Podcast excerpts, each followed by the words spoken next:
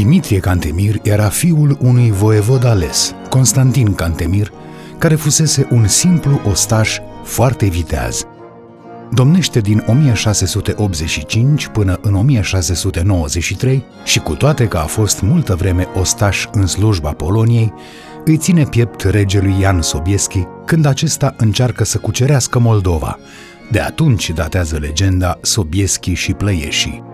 Constantin Cantemir a avut doi fii care au domnit apoi pe rând, Antioch și Dimitrie.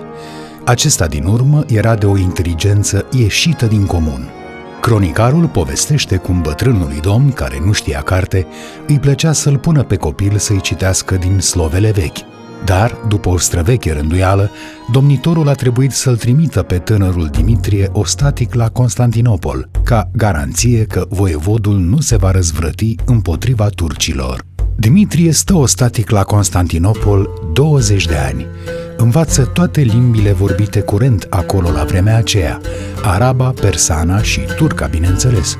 Limbile antice, greaca, latina, greaca modernă, dintre limbile apusene, italiana, germana și ceva franțuzește.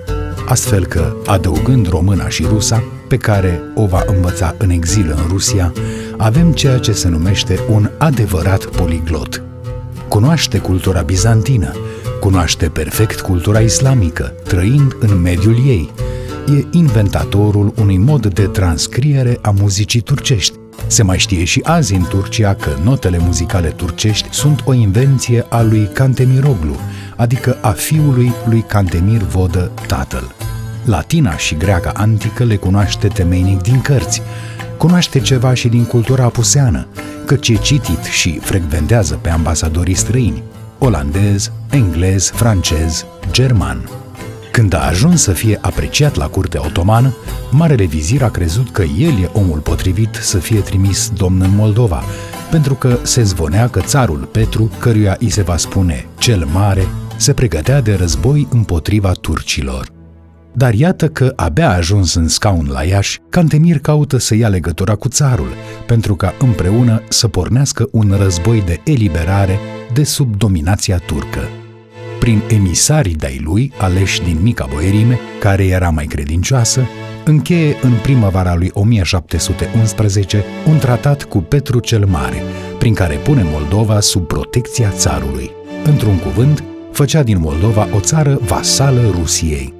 Noi, care știm ce a urmat vreme de trei veacuri, ne dăm seama ce imprudență comitea dacă rușii ar fi ieșit învingători atunci, Moldova toată ar fi avut cu timpul soarta Ucrainei, a Georgiei sau a Basarabiei, prefăcute în simple provincii sau gubernii ale Imperiului Rus.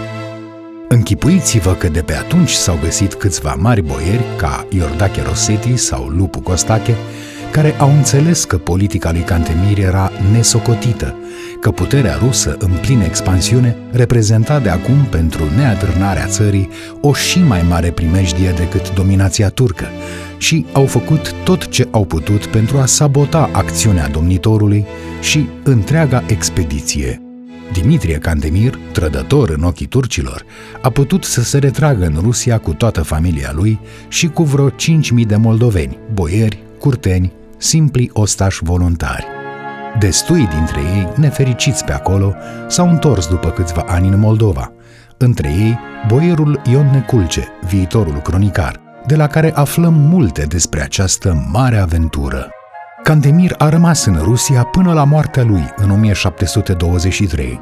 Țarul l-a ținut pe Cantemir la mare cinste, făcându-l prinț rus, sfetnic de taină și membru în senatul său. Fără acea nefericită bătălie de pe Prut, și cei 12 ani de pribegie în Rusia, Cantemir n-ar fi lăsat operele care au făcut faima lui în toată Europa, precum Istoria Imperiului Otoman sau Descrierea Moldovei, ambele scrise în latinește.